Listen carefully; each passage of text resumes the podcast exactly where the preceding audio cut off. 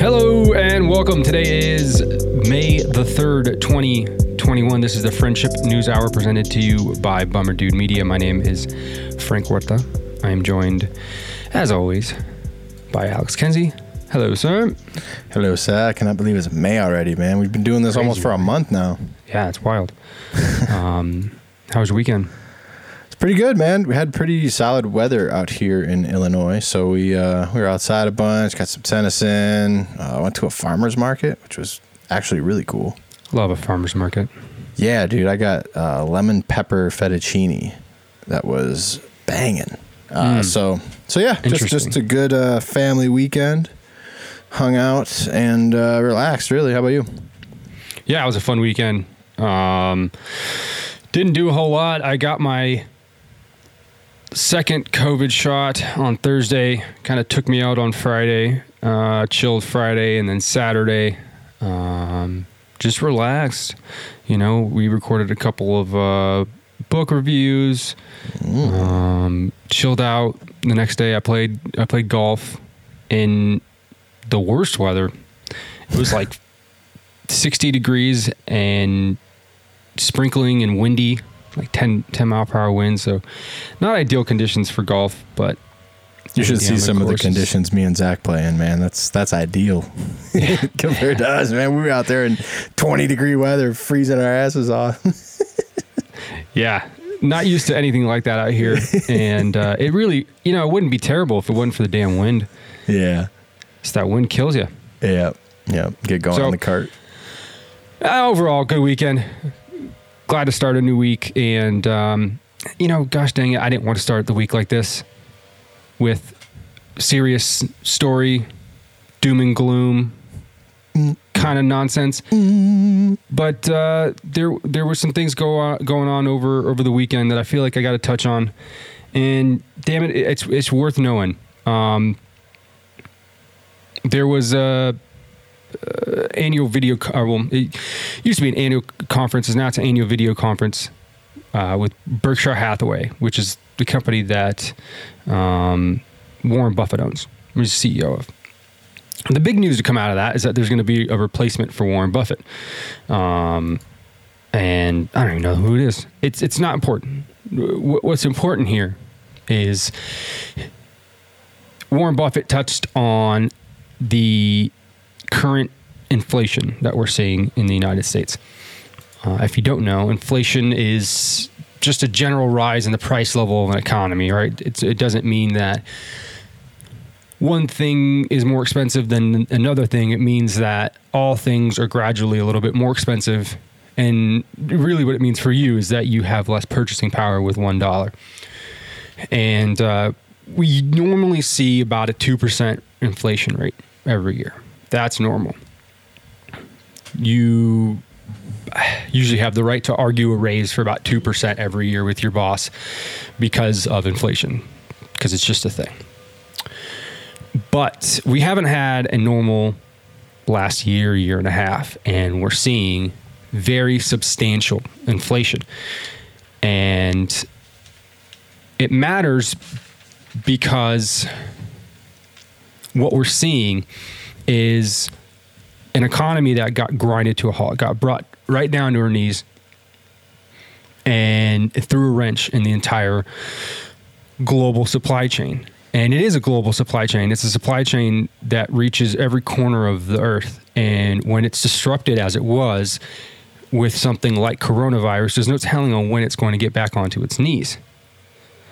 And what you have is something that we've never had before, and that is the highest percentage of government transfer payments in the form of stimulus checks as a percentage of total income. And right now, after the last stimulus checks, it's about 34% on average for US household income. Now, why does that matter? That matters because there is now record savings in the United States. Record savings. People have more money now than ever before, and they were not spending it for the past year. Now the economy is opening back up, and we can spend this money. except we don't have the raw goods, the materials, and the sources to build the goods that people want to buy. And when you don't have enough goods and enough resources to build what you want to build, then you raise the prices on them because the demand goes higher. And that's just what happens. And when people begin to pay the high prices because they have the savings to pay the high prices, the high prices don't go back down.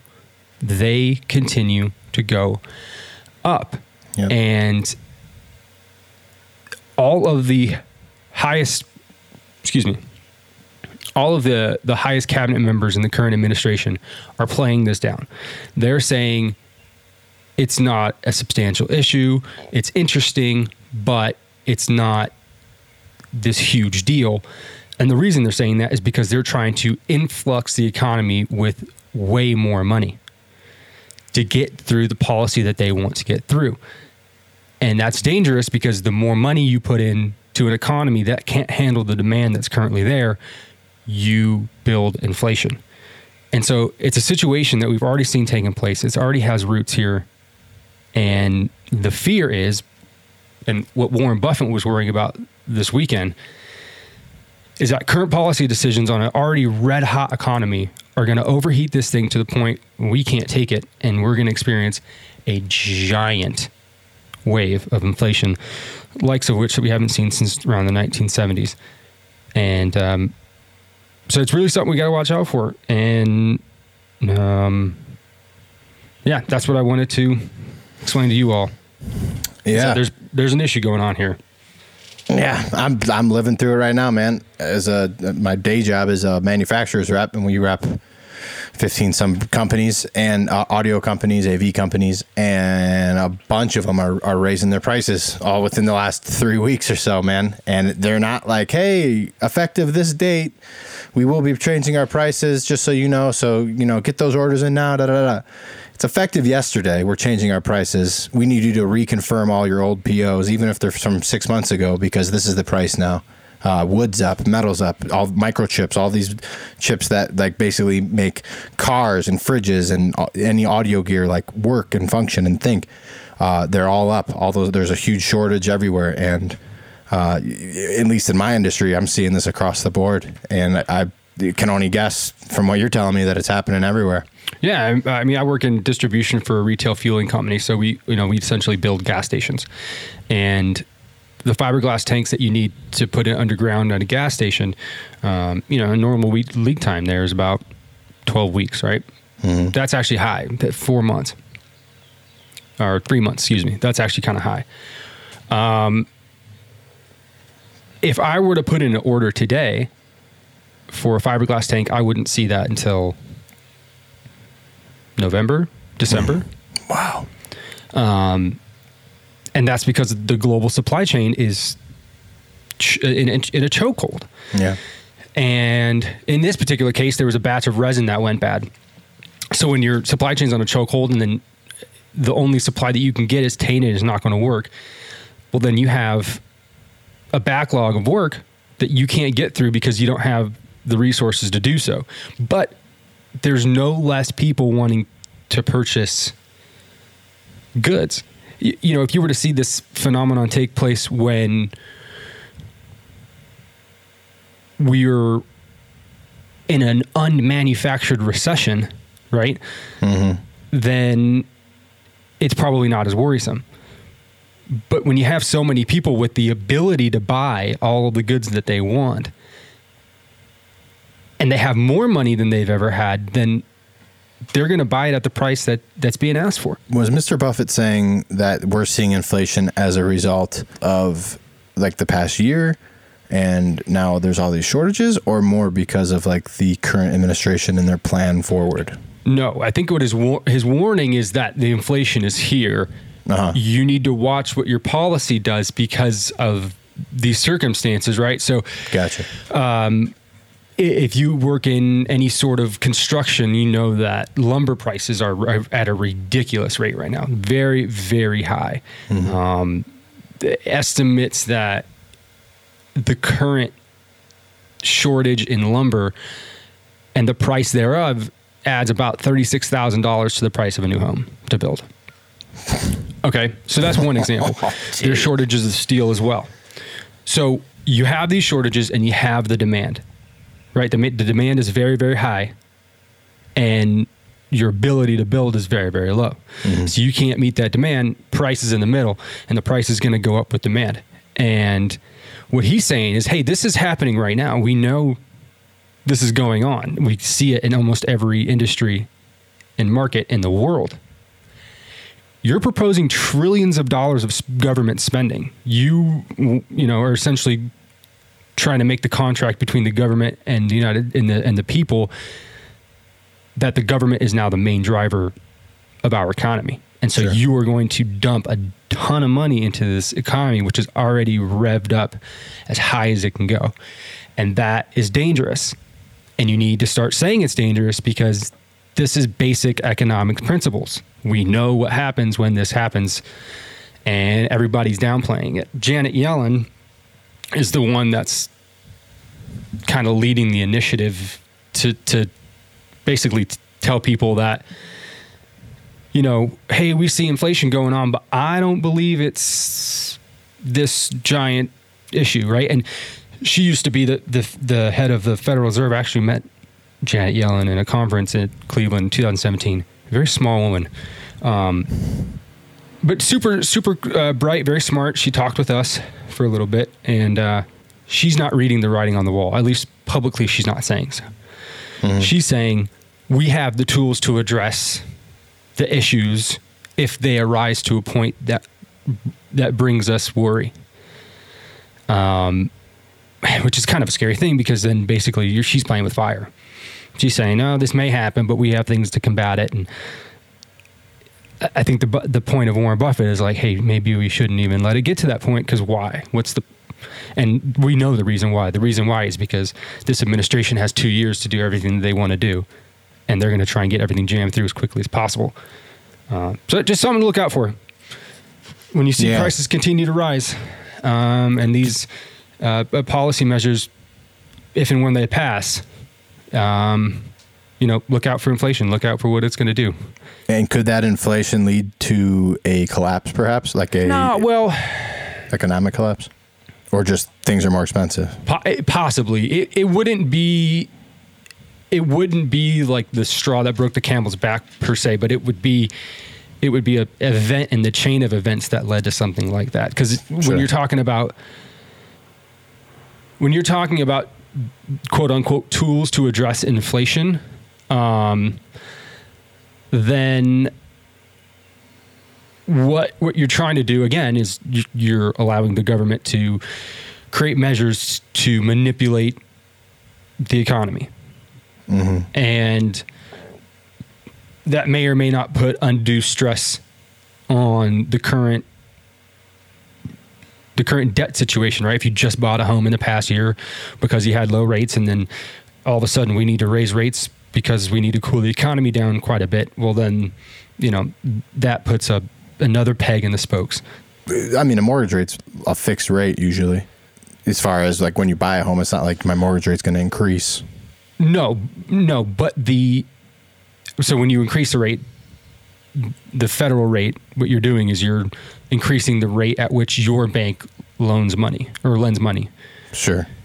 and so then they are going to you know it's a, it's like a it's a trickle down effect basically you're making money harder to come by um so um you know i never lived I, I obviously wasn't around during the 70s but the fear is that the event of inflation that happened in the 70s that like i said i wasn't here but but it's theorized to have come because of you know large government spending in the form of um, entitlements in the 60s um, led to inflation in the 70s, which was p- pretty bad. And so that's the fear. And uh, it just seems to be heading direct line towards that towards that end. So we'll, we'll keep you updated on that and Yeah, for sure. where it goes and, and what happens as policy starts to drop. Can I tell you something about space? I'd love to hear something about space. All right, cool. I'm a space nerd, so I'm sure I'll be coming with information like this quite often. You ever Um, been? Never been to space, beautiful in the man. Yeah, I'm sure. I'd love to. That'd be badass, man. They're saying like it's going to be feasible in our lifetime. I'm sure it's going to be a shit ton of money, but it's feasible in our lifetime to take trips. I think uh, Elon's already working on it, actually. Um, but actually, so uh, what I wanted to bring up is that for the very first time, scientists have been able to precisely map the flight path of an asteroid and trace it back to its exact origin. Uh, which is really cool because like we we know a lot about you know our immediate uh, planetary system and you know at least like the planets that surround the sun. Um, but it, things like this can kind of give us some details into you know millions and billions of years ago and really expand the story that it, that is the world not even the human story but you know the the universe So we can trace an asteroid back to its origin. Is what, your, what their claim is? Yes. The asteroid's name is 2018 LA, and according to eyewitness accounts, it appeared like a fireball in the sky on June 2nd, 2018, before breaking apart and crashing into the Kalahari Wildlife Preserve, middle of Africa. So, uh, prior to breaking up in the atmosphere, uh, it was determined that the asteroid was about five to six feet in diameter, not very huge, um, but weighed about 12,500 pounds and had been traveling at a speed of 37,000 plus miles per hour. Um, and it, just just for you not space nerds out there, it is an asteroid as it moves and travels through space. When it would hit any kind of atmosphere and then like break up, that is when it becomes like a meteorite, and that's those smaller pieces are meteorites. Um, so from this asteroid that then broke up uh, and crashed into the Kalahari, uh, the biggest piece that they've been able to find uh, only weighed in at like 3.2 ounces. Um, but this took them months. They combed this this preserve, uh, and are, they're looking for these tiny, tiny little rocks that obviously like don't belong in this climate. And uh, they had to be guarded uh, all the the whole time. All these scientists that were here um, by like armed. I- I don't know if they were. I mean, I don't know how it works in Africa as far as states, country, like whatever. But they were escorted by armed guards through this Kalahari, this this wildlife preserve that has lions, zebras, you know, cheetahs, like all kinds of animals that could kill them at any minute, and they're out there looking for these little tiny ass pebbles. So that that that alone, like those those people are pretty brave, honestly. Yeah, that's pretty crazy. But so, how do they trace it? Uh, so, very interestingly enough, they uh, used a couple of different techniques, but the main one is that they analyzed sound waves from the fireball as it crossed into our atmosphere. And they then compared this to the data collected from the Catalina Sky Survey, as well as the Sky Mapper telescope in South Wales. Uh, and they used all of this. It- what that program is, Sky Mapper, it's a re- research facility with a 1.3 meter telescope that records basically like a high fidelity digital record of the skies. So kind of always rolling. Eh, eh, The like the goal of the project is to create like a deep multicolor digital survey of like that entire portion of the sky that this telescope can capture. Um, just so they can kind of just see how how if anything changes or you know just kind of what's going on up there and you know you can always catch comets meteoroids um, all, all kinds of things. Um, so they're ju- they're finding new like dwarf galaxies in orbit around the Milky Way and, and measuring the effects of like dark energy in the universe uh, through like supernovas. Really cool stuff, much above my head. Um, but basically, they used all this data and, and uh, brought it together, and um, this is how they how they determined where it came from. And what they found is that this uh, this asteroid um, had come from the second largest asteroid in our solar system that we found called Vesta.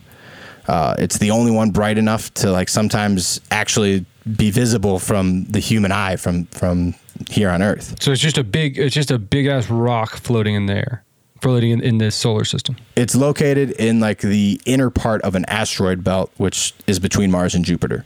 Okay. Um, and and so Vesta and a bunch of other debris, meteoroid, they're just debris really because it's there in an asteroid field floating, has been there for a long, long, long, long, long, long time. Um, where they have traced this exact meteorite back to is from the Vesta I think it's Venetia Basin. I, I, I'm not really sure how to say the word. It's V E N E N E I A. Uh, but it, basically, this this meteorite came from that basin, which is a large, large crater on that asteroid, and it's estimated that that imp, the impact that caused this to separate from Vesta happened 4.5 billion years ago, close to the when, when the Big Bang happened, shortly thereafter, and this this smaller uh, asteroid, uh, LA 2018, was it, within that belt in within that asteroid field for quite a while. Um, but according to their research, about 22 million years ago, because of another uh, collision between different materials, asteroids up there, it began heading our way. And that's that's what they found with, like I told you, the sound waves and, and these different these different images that they've compared and, and, and traced it right to us. So there's a, bi- a billion year old asteroid that touched down in Africa. 4.5 billion year old. Four point five billion year old asteroid Yes. that touched down in Africa this year. Uh, this happened back in 2018, but they're now like assembling all of the data that I kind of just brought to you, and able to for the first time put together like this the flight path of this this asteroid as it came Yeah, to. I call bullshit on all of it. Yeah, Sounds like a sounds like a bunch of malarkey, bunch of hocus pocus. really. How how how they can trace it back for 4.6 billion years? That makes zero sense. I'm probably just too much of an idiot to even understand what what that science would even entail. So therefore, I'm saying fuck you. I'm not. I'm not. I'm not involved in this one bit or another. Uh, I, I just I I can't wrap my head around that at all. How how the, how do you like how do you place it?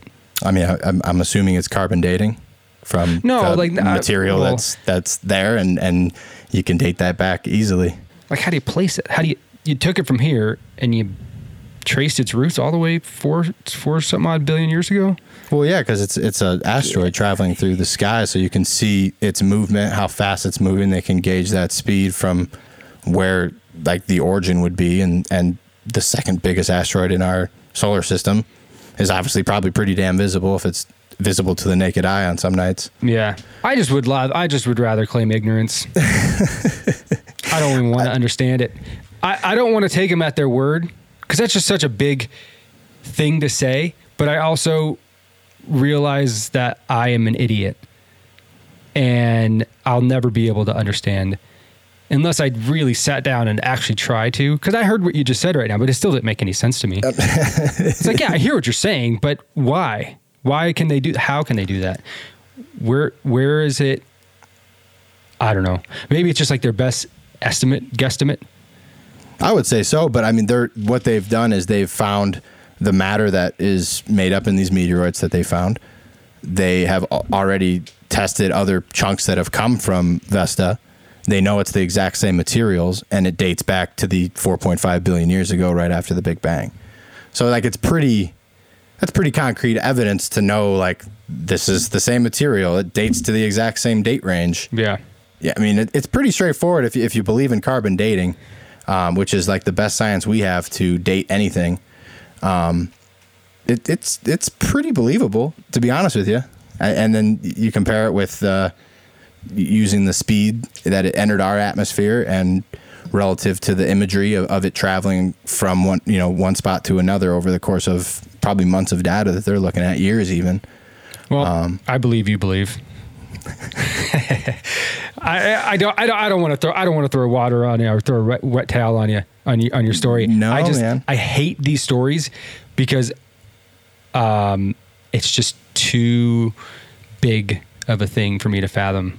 And there's like a certain the point universe? where I'm reading it and I just kind of go like, eh, eh, eh. my brain just kind of like hits like a skid in the road and it's like, ah, let's turn back. What's too big, the universe or the thought of Yeah, like the number like a 4.6 billion year old like like asteroid. Like, oh, what? Why is that unbelievable to you? Though? I just I, I- well, I- like obviously it exists and they found it. Mm-hmm. It's just that I don't know that number. Like like I don't, don't you ever get that way when you when you get to numbers that big and you're just like oof. no, I fucking I love it, man. It- I love it because it gives us like a real glimpse of like mo- more than likely what our history is, and it's not just a dude up in the sky was like, boom, people up in this bitch. They there now. It, it, it's it's more. You actually can see like we started as microorganisms floating on a big globe of water that over time evolved into these different bigger organisms that needed a mouth to eat and blah blah blah. And we kept growing and growing. We became monkeys. And then those monkeys became homo sapiens. And you could see like a real timeline of like what all this is that's like much more uh, concrete in its evidence than referring to uh, to text of a book that dates all of this back four to ten thousand years ago, if you believe in creationism, uh, which is, I mean, many thousands, millions, billions of years off from what the scientists of today are showing you. So I, to me, it's super interesting because I think it gives us like actual history and explanation to all, everything. Hmm. You, you draw that out of an asteroid, huh? Well, I mean, just out of space in general, and and out of carbon dating and all these things. I, I that's why I'm so into it, though, because I think there's so much more to the story that we have yet to learn than what has perhaps been explained in book or other books. Well, we could talk all day about what we do believe and don't believe, but here's Sure. what I do not believe, and I certainly don't see how anybody else could either. And that's White Castle. you like White Castle? If I'm pretty drunk, it's it ain't it's not the worst thing in the world, but I don't think I would soberly ever stop at a White Castle. No. So I, I watched the movie Harold and Kumar go to White Castle when I was in high in high school, and there are no White Castles out in in Southern California where I live. Ah. I don't even know if they're out west at all, but they're not out here. And when I moved to Ohio in August of 2009, and my mom picked me up from the airport, she had ar- arrived a little earlier than me. And we drove out of the airport. The very first thing we did was go to a White Castle because I saw one and I wanted to try it. oh, jeez. And we got White Castle burgers, and it was the grossest thing that I've ever eaten. Yeah. And I yeah. couldn't believe that it was a thing, and I couldn't believe that uh, an entire movie was made around White Castle. So you would understand my astonishment today when I look on Twitter and there is a one mile long, four hour long line to get into a brand new White Castle in Florida. Let me see if I can pull this up, dude. And share my screen here. That is It is worth a watch. I don't know. I can't tell you one thing that I would wait in that line for, but it's certainly It's not in and out. No way. Oh my god, dude. There is something delicious though about those onions that have been cooking all day for probably like eight hours. Just That's what the whole on damn the burger grill. tastes like. All right, here's the video. just old onions. Oh so my it's somebody driving God. on the opposite end of a of a freeway, and they're recording car after car after car after car after car after car intersection stoplight car car car car car car car car car car Oh, it is not that it's serious. still going and it's still going and it's still going and it's still going and it stops 24 seconds and this person's probably driving at like 50 miles an hour wow just going and seeing all these cars line up for what i don't understand it No, boggles my mind bucko no. I, I can't defend that. I can't argue that with you at all. That is it's it's disgusting. It's there's so many better options out there. yeah it's pretty awful I don't Um, know what Florida thinks they're missing out on, but they are fools for waiting in that line. But I understand it. If you've never had it and nobody's told you about it, I don't know. I'd wait in line, but I would be excited because I would want to try White Castle. That's, Sure. that's exactly what I did. It was Columbus, Ohio, somewhere near the airport. Had a White Castle, and uh, I never ate it again. Yeah, that's like the worst welcome ever to Ohio, the Midwest, any of that. That's we've got much more to offer, Frank. Not much more. There's other things. My hey, bro, we're the fast food tester. Uh, Toledo, Ohio, is like the fast food tester city of the world. You can find damn near anything you want in that city. It's glorious. in the realms of fast food. Yes, it's there on every We had corner. the Loco Taco, the Doritos Loco Taco, like two years before that shit hit mainstream. our first remarks, my mom and myself, when we got to Ohio, were "Wow, White Castle sucks," and "Wow, everyone's so white." Maybe that's why they call it White Castle. Who knows? it was a shock, man. When you come from, I mean, you were just in San Diego. There's brand people abound. Yeah, yeah, yeah. Well, um, a little different in Ohio. Yeah, man. It was gross. White Castle, and I hope everybody who got it today in Florida and waited in that line is disappointed. um, update on India. We talked about them last week, and uh, kind of let you guys know that it wasn't doing so hot, and the situation has gotten much, much worse in India. Um, if I'm looking at these numbers correctly here, they had another 3,200 people die on on Sunday, and another 295, almost 300,000 new cases in India. Um, oh my gosh, no, I'm sorry, uh, almost 400,000 new cases, and to be honest with you, I don't even know that those numbers really mean much because there's so many other people who aren't getting the medical care they need because there literally is no room. And um, so it's very dire, it looks like in India right now, and things are not going well. Gosh, man. And all, all I can think about is how quickly this could have happened in the United States had we not gotten this vaccine rolled out. Sure.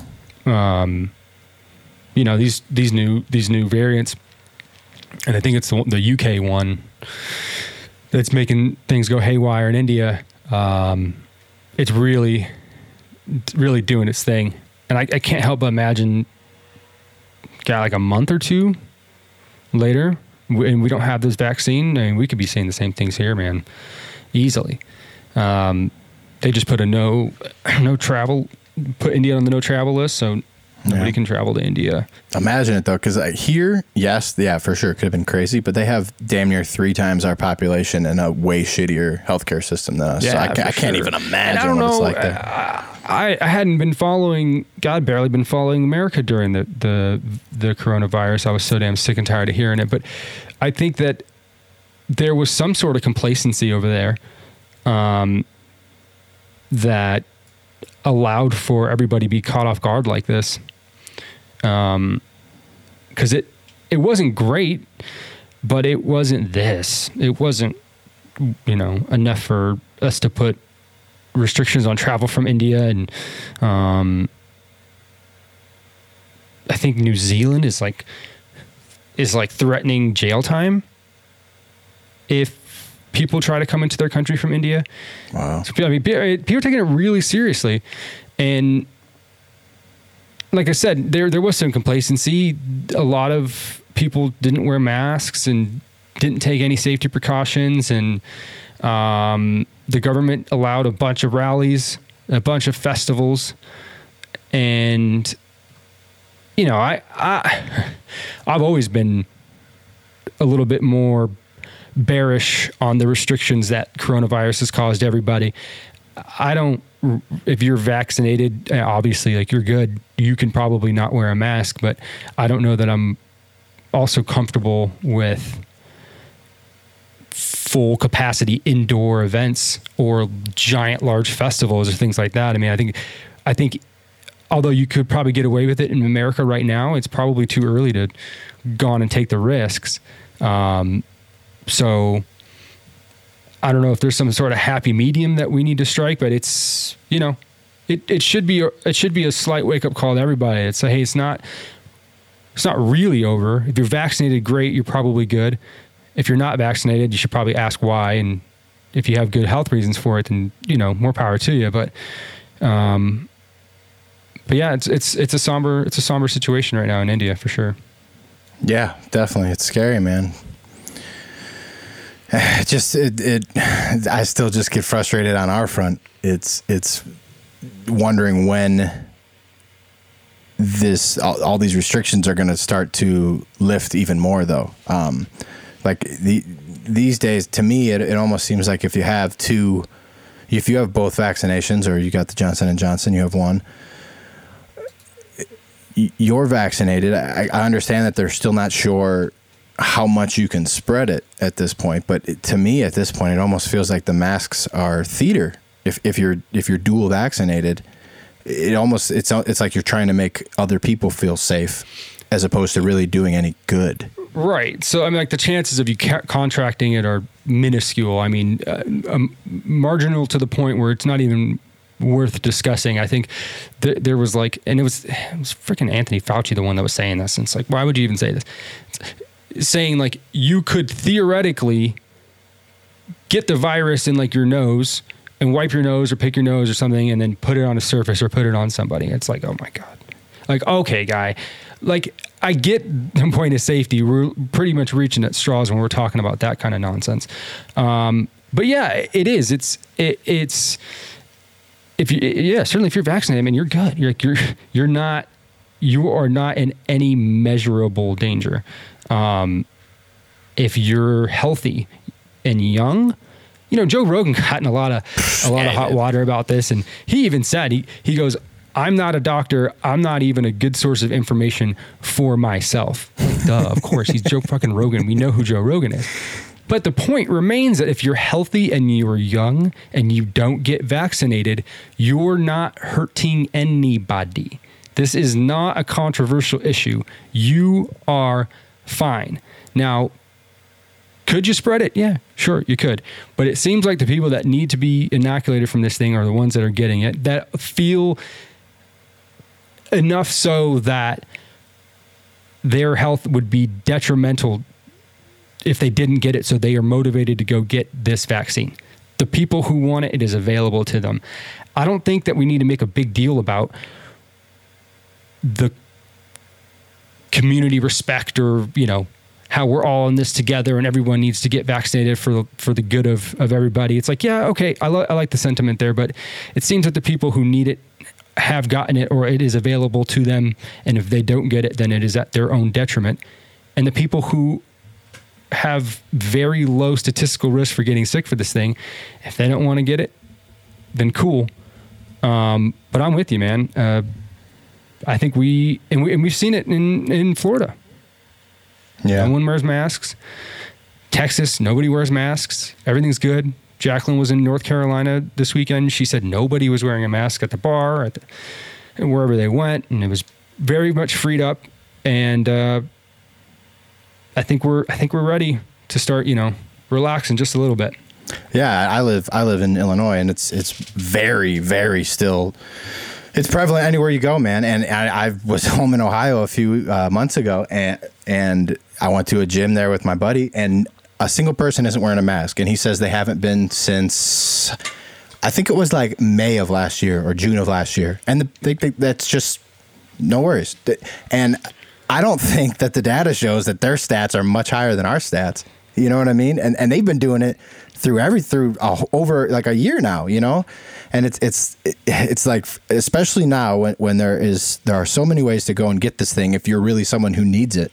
Uh, and, and I also do want to say like this isn't to belittle anyone whose family or, or anyone you know may have gotten it and passed away. Like like I'm very sorry. Like this is this is a serious thing, and it, it, it should have been taken seriously, and I'm and I'm glad it was.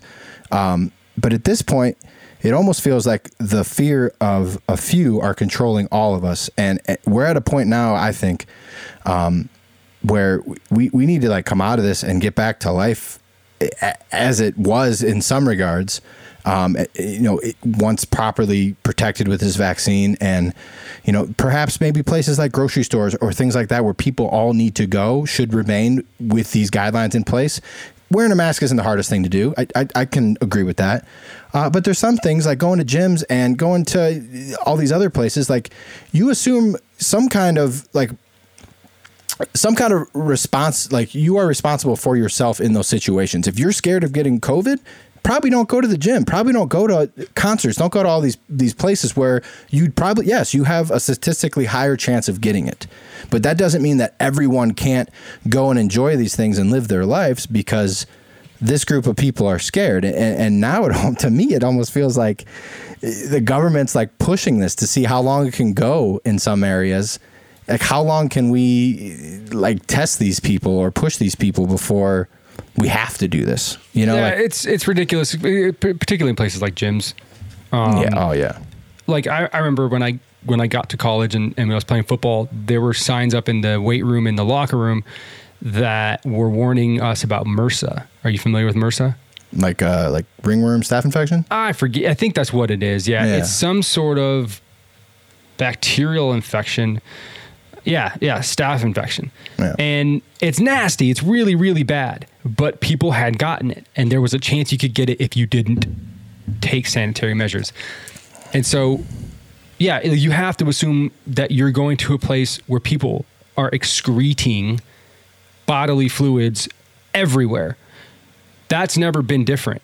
Right. And to expect somebody to go and wear a mask, like, geez, you're, you're out of your mind, man. Like, like, nah, no, no, S- stop it. Just stop it. You're playing, you're playing around with all these controls. Or so, I mean, isn't it? Here's what I think what really frustrates so many people is that we have this disease that we, like you just said, we both know how serious it is. Mm-hmm. but there are no standard there are no standard practices within like county limits not even state to state not even you know west coast east coast south north mm-hmm. it's like the city over could have a regulation that allowed you to eat dinner outside but this city doesn't for one reason or another Yeah. all these county and state health officials who are not elected to their positions are making a ton of choices that are all arbitrary. And I think everybody has had enough. And I think the message is loud and clear that we want to be able to assume our own risk and not be shamed in that we're not taking every everybody else's deepest fear into account when we decide to go about our day to day for a disease that or for a virus that we know too much about. or yeah, and the ability to get answers. Like Jim Jordan, uh, the representative from Ohio, was pushing Fauci recently in an interview and, Oh, and he's kind of him. Yeah, he was kind of saying what I was saying. Like it almost seems like theater. Like you, we went out, we got these vaccines, we, we did our part, we wore these masks for over a year. Why why are we still wearing the mask? And if we are wearing the mask still, what is a realistic timeline? And like, what does it look like to get to the course of living life again? And he he gives him no answers. Well, no he was solid trying answers. to he was trying to ask him why you would why you would wear a mask if you were vaccinated. yeah. Somebody somebody like Dr. Fauci whose only job is to make sure that n- the least amount of people get sick and die from this because he's been put in the face of it. He's not going to sit there and ta- tell Congress that yeah, you cannot wear a mask, right? He, he's not going to give them that opportunity. But the reason he's not going to give them the opportunity is the same reason that he didn't at first when this was all going down tell people that they needed to wear a mask mm-hmm. because he is trying to manipulate the public and he feels that's the best way to get what he wants to have done accomplished. The reason they didn't tell anybody to put the mask on during the beginning of this is because they didn't have enough. So instead of saying, hey, I'm going to trust everybody to not be assholes, and I'm going to tell you right now, we don't have the masks, but they probably should be worn.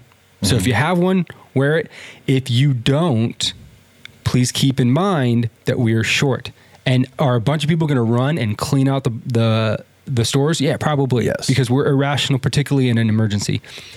But that doesn't give anybody carte blanche to go ahead and lie to people in an attempt to manipulate them to do what you want them to do. And it hasn't stopped Right.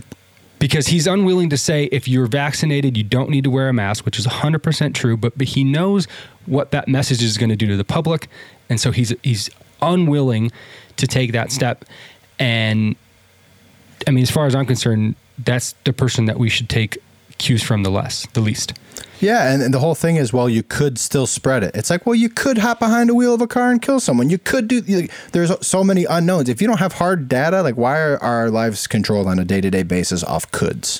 Yeah, you mean you certainly have to assume some sort of risk in every day in almost every situation. So, um, Yeah. you know, if, if it's just a something that's in our minds constantly, I think we can be emotionally irrational about that situation.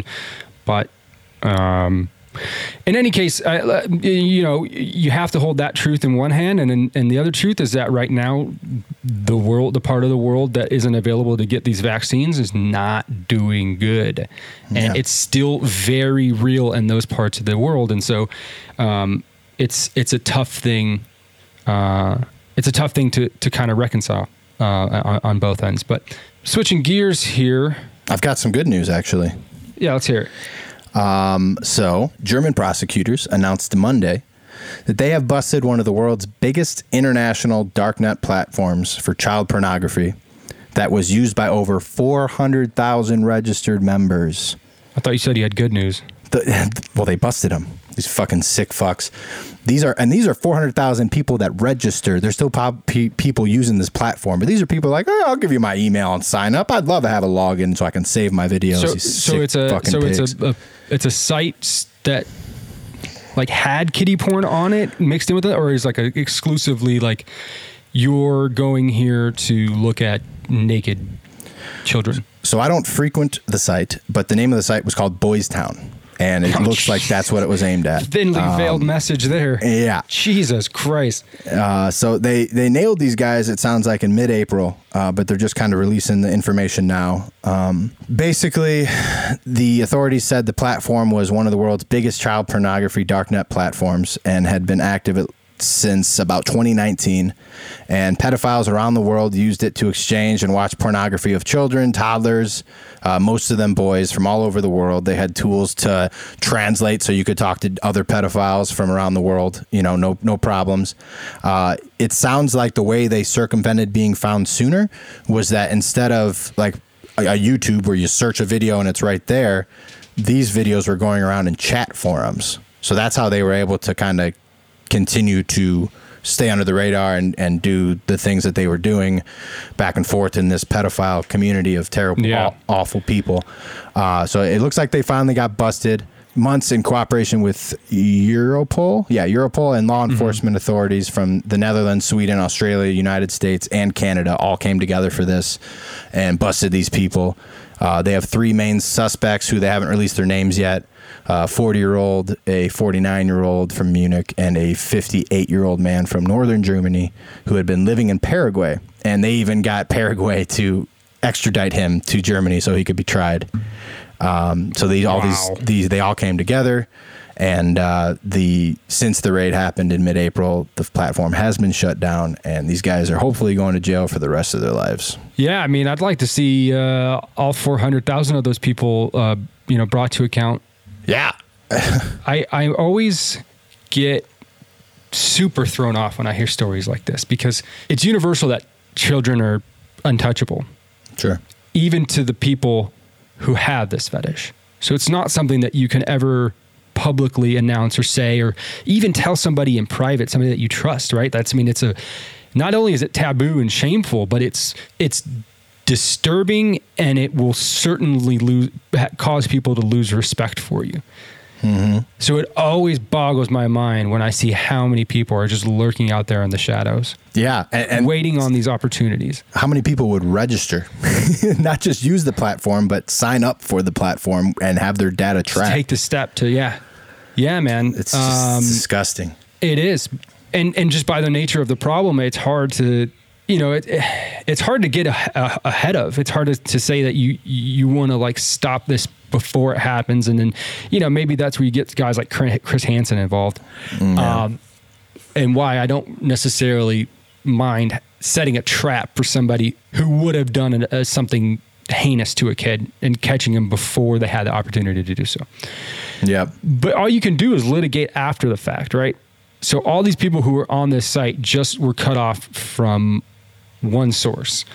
And, you know, maybe some of them will look inward and try and change what they got going on.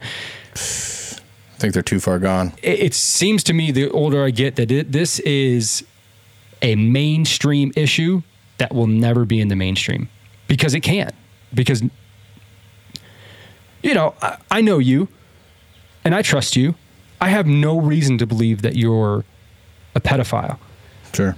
But the person that you find out is a pedophile, you'd never have a reason to believe because they would never give you a reason unless you're like blatantly, you know, just doing weird shit to kids like you're Joe Biden. But, you know, Did you see that video, dude? yeah, man, what a weirdo. I don't know if that's if that's his grandkid or something. Then I, I don't have room to talk. Love, you know, love is love, and you know, show affection however you want. I don't know if my grandpa did that to me. I probably wouldn't think it was weird, but it's weird. It's weird. It was weird when Tom Brady did it. It's it's weird when Joe Biden did it. It's Yes, it's I don't care weird. who you are. You don't It's tongue your weird. kid. Yeah, that's just weird. laying down. Anyway, um, but it's not a, a mainstream issue that we'll ever see brought to the mainstream and treated as a serious issue because it's always going to be taboo. There's never going to be any leniency for anybody who shows this type of behavior, which is probably correct. I also do think though that there a reason you might not see it really addressed though is because there's a bigger there is like a bigger ring of you know you can look at your Jeffrey Epstein's and all this shit going on with Hollywood and you you see people like Chris Cornell, Anthony Bourdain, Chester Bennington, all these guys that were had histories of of of being molested or or just fought for the cause of this child pornography, child molestation, and they're getting taken out. So like there's something uh, supposedly committing suicides um, as they're working on documentaries together to uh, address this situation. So I think there is something much bigger at play here. I think this is a much bigger network than we even know of. Uh, and I, I kind of think that that's why I won't ever. I, am glad to see steps like this taken. This is amazing, but I, I think there's a bigger thing going on here. I mean, maybe I would listen to that, but I mean, to me, when I hear that, all I hear is like, okay, once you get rich and famous, then you start liking kids, or maybe you have access to younger women if you're a dude, and that just turns you on. Um, mm-hmm. But it seems to me that it's a little. I, I I think it's a little bit more of a ingrained issue because it spans everything, right? I mean, it doesn't just span the rich and famous. It spans everywhere. You find it sure. yeah. everywhere. For sure. And I think just because ch- children are vulnerable, right? Like the, the the reason that people who are molested end up molesting is because you like now you have an understanding on how to hurt somebody and you've been hurt. It's a yeah, a lot of them. Thing. It's happened to them. Right. Yeah. And so, like, there's that perpetuation of that cycle. Hmm. But I also do believe that like there are degenerations in people's head where that leads them to the path of wanting to be either to to be intimate with a child because they're they like that that's their thing or they have something else in their head where they like the power of it or whatever it is, mm-hmm. they choose the most vulnerable of us so to me it's like a like it's just such a giant issue and and maybe because the people who we've seen at like the highest levels of power be involved or at least implicated in things like this like what's worse than abusing a kid? Like really like, honestly like eh, you could think of different crimes but i think collectively if you would eh, ask somebody what's the worst thing you could do? It's like yeah you could take advantage of a child and and those are the guys that when they get they go to jail they get beat up by all these other guys that are there for murder and theft and all these other crimes. Those are those that's the one crime that all those guys can can collectively agree on to usually like kill and beat the shit out of these people because yeah. they're terrible people they're terrible humans what a crazy whirlwind of uh, of the general public collectively agreeing that that is the worst thing you can do. Yeah. And then a large swath of the public having the urge to do it at regardless of what level of power they're in or fame or what have you. So while this is probably correct, it doesn't solve this issue at all. It just punishes it after the fact. So right. I don't know, man. The more I think about stories like this, it just I I, I, I, I want the conversation to expand f- forward on how do we allow this to decrease in number. A lot of people have talked about treating pedophilia as though it's a mental health disease and showing a little bit of compassion for it. And I'm not opposed to an idea like that, but you find you find me somebody who's going to I don't know. It would have to be something that's brought up before somebody decides to act on those urges. Because I can't, I can't find a scenario. You, would have to be a real strong person to look somebody in the eye who's abused a kid and say, "Hey, I'm going to help you." Sure. Yeah. Or even agree that they deserve help. Yeah, I, I don't know how you fix that problem. I mean, there is something mentally wrong with those people. I, don't know if it's a mental sickness that can be rehabilitated. I would guess no. Um, but I, I don't know how you fix the problem other than maybe you take these these punishments for these people and you up them big time. Like I, maybe there'd be a lot less pedophiles in the world if you executed pedophiles.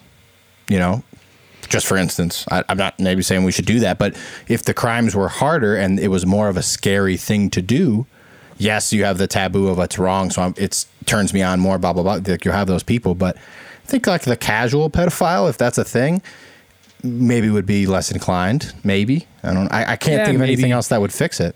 but there's I think there's so much shame involved in it in being that person anyway that Yeah, I mean I don't know is is capital punishment going to dissuade you to to do it if you were going to do it for whatever reasons beyond that I mean Sure. I got to imagine you know you're taking a step you're crossing a line you cannot uncross when you do something like that absolutely.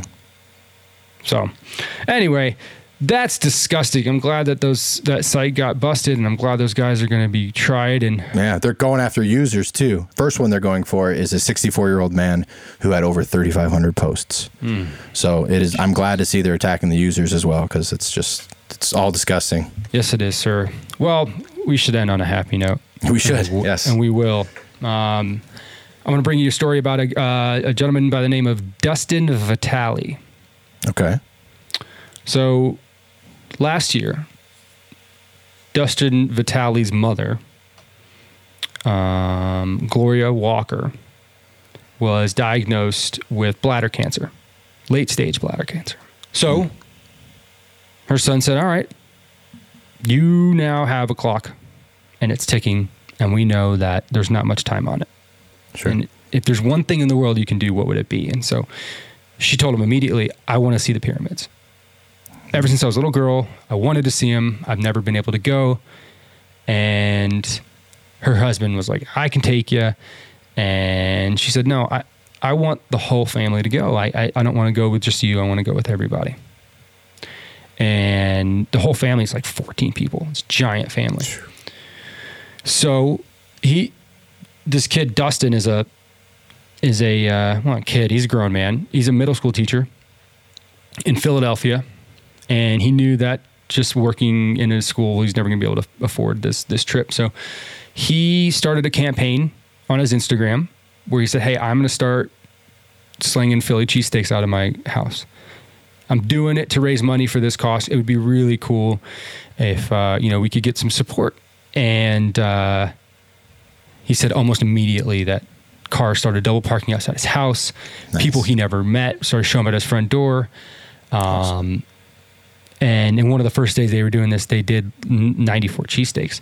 And uh, a food truck operator reached out, offered his his truck for for him. And in six weeks, Dustin raised eighteen thousand dollars Wow. uh, for his family to go to Egypt. And uh, of course, they're overwhelmed by love and the outpouring of support in his community. And just a really cool story, man. Makes me feel warm inside, man. That's You love to see it. Yeah, I love that. You really do. Yes, and good for the Philadelphia community for stepping up, man. That's that's huge. Hell yeah. 18 grand in six weeks. Yeah. That's giant, man. City of brotherly love. That's giant. Love it. Yes. All right. Well, we're up against it. That is our show for the day. As always, if you have any questions, comments, concerns, just uh, shoot us an email right over to bummerdude.media at gmail.com. We'll be sure to uh, answer you back. We'd love to like kind of field some questions or like any any comments you might have on like something we said. If you disagree, let us know. Let's let's talk about it. We'll bring up your point and, and kind of dig into it a little deeper. Um, but yeah, with that said, we will see you guys later this week. Bye.